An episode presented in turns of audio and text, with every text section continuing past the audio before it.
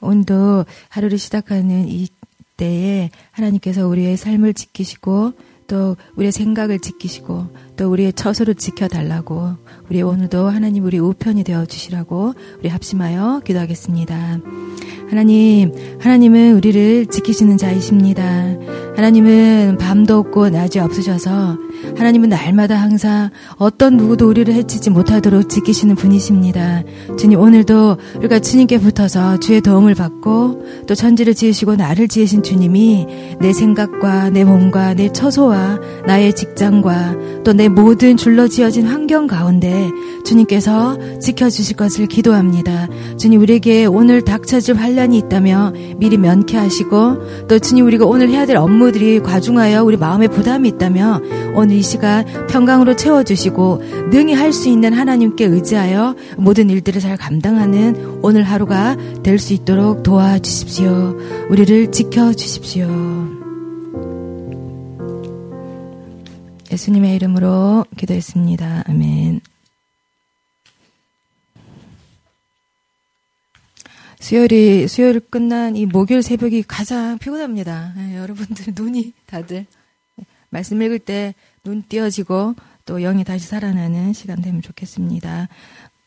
잠언 지금 어제에 이어서 24장 지금 하반부 계속 이어지고 있습니다. 24장 23절에서 34절 한 절씩 교독하겠습니다.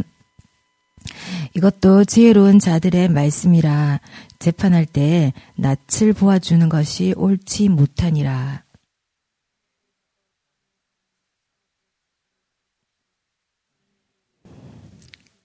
오직 그를 견책하는 자는 기쁨을 얻을 것이요 또 좋은 복을 받으리라. 내 일을 내 일을 밖에서 다스리며 너를 위하여 밭에서 준비하고 그 후에 내 집을 세울지니라.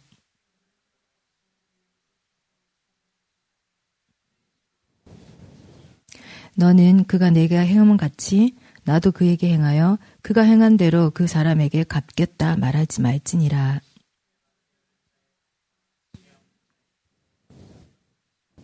가시덤불이 그 전부에 퍼졌으며 그 지면이 거친 풀로 덮였고 돌담이 무너져 있기로.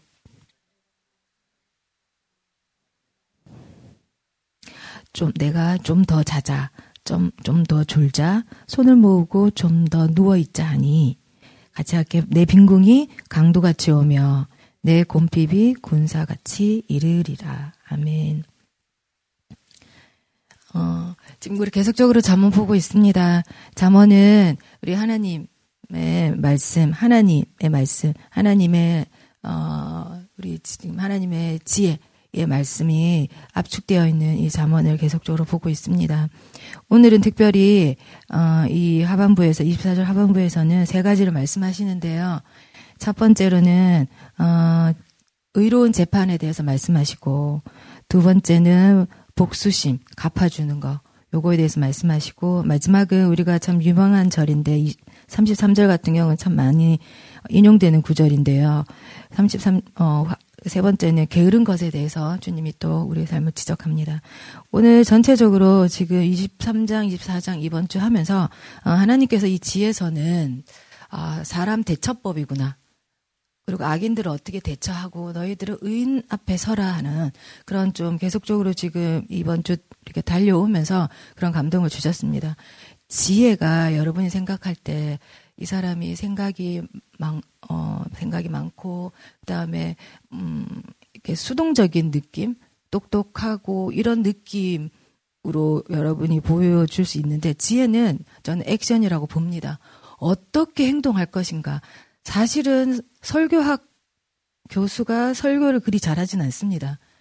지식하고 가지고 있는 거하고 직접 하는 거 경영학 교수도 마찬가지로 경영학 교수라, 교수라고 해서 회사나 직장 또는 기업을 잘 이끌 수 없는 것처럼 하나님의 지혜는 살아있고 운동력이고 그 말씀이 그냥 그 안에 내재되어 있는 게 아니고 반드시 이렇게 삶에서 악인들 대처법 삶의 어떤 순선들 선택들에 어떻게 해야 될지 어떻게 액션을 해야 될지 이렇게 말씀해 주십니다. 첫 번째 23절 보면 재판할 때 낯을 보지 말아라. 사람에 따라서 대상에 따라서 하지 마라. 우리 자녀들도 있지만 한 명이면 괜찮겠죠. 두세 명이면 사실 비교가 됩니다. 그러나 좀 예쁜 자식 있고 안 예쁜 자식을 떠나서 낯을 보지 말고 부모로서 정확하게 재판해라. 재판이 이 그렇지 않으면 24절, 25절에 보면 이 재판자들이 참 중요한데요. 너희 그 재판으로 끝나지 않고 너희 그 판단으로 끝나지 않고 24절 끝에 보면 국민에게 미움을 받는다. 이렇게 얘기합니다. 25절에도 같은 말을 반복하는데요. 오직 그를 견책하는 자는 오직 그를 어 그냥 좋게 좋게 넘어가는 게 아니라 기쁨 얻을 것이요 또 좋은 복을 받 이런 자들은 의인들 재판을 잘하는 자들 그리고 공평한 자, 돈이나 환경이나 상황이나 사람 면에 따라서 바꾸지 않고 진리 따라 하나님 주신 감동 따라 하는 이런 사람들에게는 어 좋은 복을 받고 기쁨을 얻는다는 거예요. 좋게 좋게 하는 게 좋다고 그런 사람도 있거든요. 너 T지 요즘 F지 하잖아요. F들은 실은 다른 사람 싫어하는 소리 잘 못 하거든요. T들은 너무 하죠. 티들을 너무 하는데 그러지 말고 하나님께서 주신 이 지혜는 이 지혜 가지 이것도 지혜로운 말씀 이 지혜를 가진 자들은 그렇게 재판을 한다는 싫은 소리지만 이거 해야 될 소리는 한다는 거예요. 그 사람이 이 소리를 들으면 싫어 싫고 관계가 또 깨어질 수 있지만 하라 할 때는 견책. 자녀 키울 때도 마찬가지예요. 많이 예뻐해주고 축복해주고 복을 주고 너는 그래 담을 넘는 가지야. 넌 요셉이잖아. 이렇게 축복도 하지만 마땅히 훈계를 하고 가르치고 혼내야 될 땐 해야 된다는 겁니다. 제가 우리 교회에 사랑하는 부부가 두 사람 있어요. 우리 다 사랑하지만 또 이렇게 얘기하면 또 누구는 사랑하네 하는데 다 사랑합니다. 네, 다 사랑해요. 사랑해요. 사랑해요. 다 사랑합니다. 근데 그 부부가 사랑을 하는데 참 그 두 부부가 기도를 하면 좋겠다 감동이 있었어요. 근데 관계가 깨어질 것 같은 거야. 앞, 그 얘기를 기도하면 좋겠다. 얘 보낼라 했는데 앞에가 너무 좋아. 아, 사모님, 뭐, 뭐, 이래, 뭐, 이래. 근데 기도하면 좋겠다. 너가 안 맞잖아요. 근데 아, 이 말씀 준비하면서 해야겠다.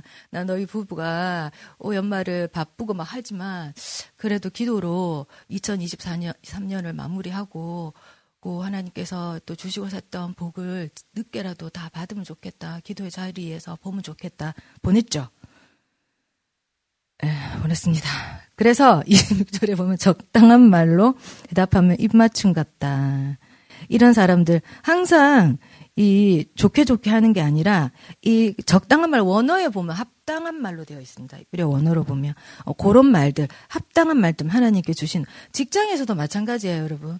상사에게 또는 부하에게 또는 인정받으려고 또는 상사에게 좋게 보이려고 여러분들의 이, 이 말들이, 이 지혜로운 이 말들, 이 바른 말들 할 때에 이런 이 적당한 합당한 말들을 통해서, 어, 당장은 관계가 그렇고 당장은 좀 분위기가 살벌하지만 하나님께서 이렇게 여러분의 직장과 가정과 이런 견착하는 말들, 적당하고 합당한 말들도 여러분의 가정뿐만 아니라 직장에서도 음, 그런 사람이 되었으면 좋겠습니다. 어, 두 번째로는 복수심 이렇게 29절에 보면 그 사람에게 갚겠다. 이거는 우리 예수님이 너무 많이 말했습니다. 예수님이 지혜 그거잖아요. 최고봉이잖아요. 그 하나님의 아들이니까 얼마나 그 아버지를 많이 닮았겠어요. 그 예수님 그 사복음서 하시는 모든 말씀이 정말 지혜의 말씀인데 너네가 사람에게 갚지 마라. 어. 그리고 저주하지 마라. 그리고 심지어는 오른뺨을 맞으면 왼뺨을 내라. 네. 조금만 요즘은 뭐 화가 나고 이러면 복수하겠어 해서 국민청원에 올리고 어 아시죠? 이 복수심, 이 사람이 복수심을 얼마나 이 무지한 건지 무지하게 만들고 피폐하게 만드는지. 그러나 복수 복수하면 생각나는 드라마가 있죠. 어. 여자들 복수심 대단한데 그 드라마 그런 드라마들 보면 결말이 뭐냐? 동은이 동은이 동은이, 동은이 알죠? 문동은. 저는 그걸 한 번도 본 적은 없어요. 근데 보고 싶어요. 기회가 되면. 얼마나 그 인생이 마지막에 옥상에서 떨어질, 맞죠? 자살할, 아, 안 보셨어요, 다들? 네, 그랬대요. 어. 끝은 자기도 파멸, 파멸되는 거죠. 그 하나님은 지혜에서 그러지 마라. 복수하려는 사람의 파멸은 그렇다. 라고 얘기하십니다. 30절부터 마지막까지는 게으른 것에 말하는데 30절 한번 읽어 보실래요? 다시 한번. 시작. 내가 게으른 자의 밭과 지혜 없는 자의 포도원을 지나 그러면 지금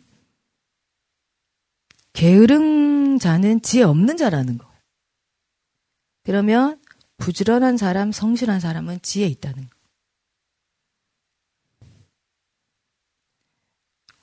게으름이 죄입니까? 음, 음, 탐심과 탐욕이 죄입니까? 식탐이 죄입니까? 이렇게 얘기하는데요. 이게 죄다 아니다 이렇게 보다 지혜가 있다 없다로 판단해 보시면 마음이 좀 더 눌립니다. 오히려 그냥 죄라 그러면 알았어요 이런데 아 지혜 없는 일이구나. 내 게으른 게 이게 지혜 없는 거구나. 하나님이 참 싫어하구나. 하나님 반대편에 하나님은 지혜신. 하나님 모든 일을 지혜롭게 하시는 분인데 게으르면 그러니까 그렇게 이런 말씀이 우리에게 이렇게 새벽에 꽂히면 우리 하루가 그래도 게으름을 좀 멀리하게 되는 게 있습니다. 그래서 하나님 말씀 참 좋아요. 이게 잠언이 왜 31장까지라고 매일 한 장씩 읽으라고 어릴 때 저희 어머니께서 늘 말씀하셨거든요. 이게 그런 거예요. 우리가 몰랐어. 이게 죄인지도 모르고 이게 어떻게 지혜 없는지도 몰랐는데 지금 이 말씀 네가 게으른 자의 밖과 지, 게으른 자, 지혜 없는 자 포도원을 지나보니까 이렇다라고 말씀을 들으면 아 맞다. 요 깨달음이 지혜입니다. 요걸 듣고 행하는 것이 지혜입니다. 게으른 것에 막 눌려가지고 정제감이 있는 게 아니라, 아, 말씀이 이렇구나. 오늘도 나를 깨우구나. 내가 게으른 길로 갔다면 하나님 나를 다시 지혜의 길로, 성실과 부지런함으로 나를 이끌어 주십시오. 지혜는, 어, 이, 음, 이 가시덤불로 비유를 하는데요. 제가 말씀을 하나 준비했거든요. 마음밭이 생각나더라고요. 예수님이 네 가지 마음밭을 얘기하셨잖아요. 길가, 가시덤불. 그 다음에 돌짝, 그 다음에 마지막 옥토인데, 이거를 자주자주 제거를 하면 이렇게 열매를 주신다는.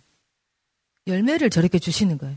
이 자주자주 제, 이게 자주자주 이거 제거하는 게 이거 내가 지식할 수 없고 오늘 이렇게 말씀 들을 때 우리가 하나님의 지혜 안에 있을 때에 하나님께서 우리에게 이런 열매들 성실함의 열매, 복수심이 아니라 너그럽게 용납하고 인내하는 열매, 그리고 사람에 따라서 낯이 변하, 낯과 사람에 따라 재판이 굽어지는 게 아니라 하나님처럼 진리편에 서서 의롭게 재판하는, 판단하는 이런 지혜를 주신다는 겁니다.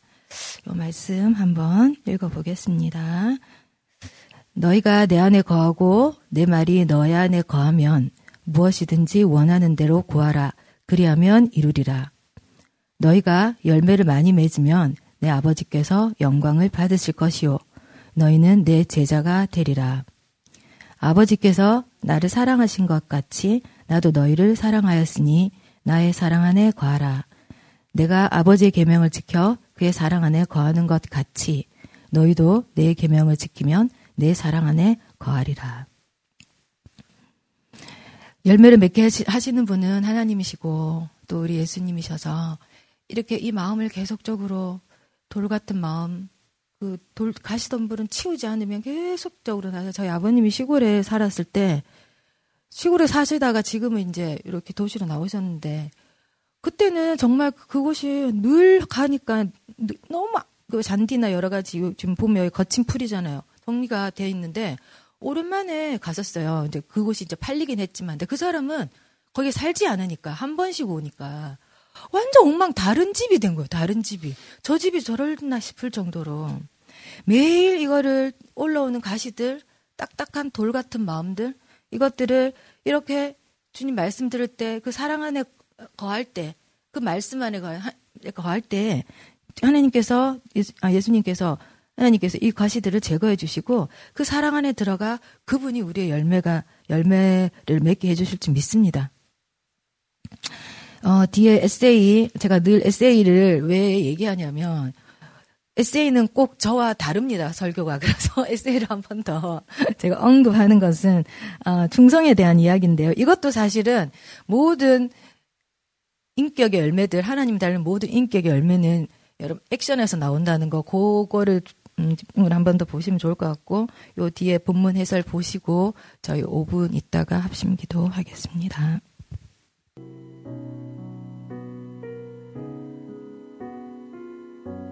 우리 어제 살펴본 말씀에 보면 악한 자는 넘어지면 일어나지 못합니다. 그러나 하나님의 사람 의인들은 넘어져도 다시 일어날 수 있는 것은 그것이 하나님과 하나님께서 우리의 말씀을 통해서 늘 함께 해주시는 복 때문입니다.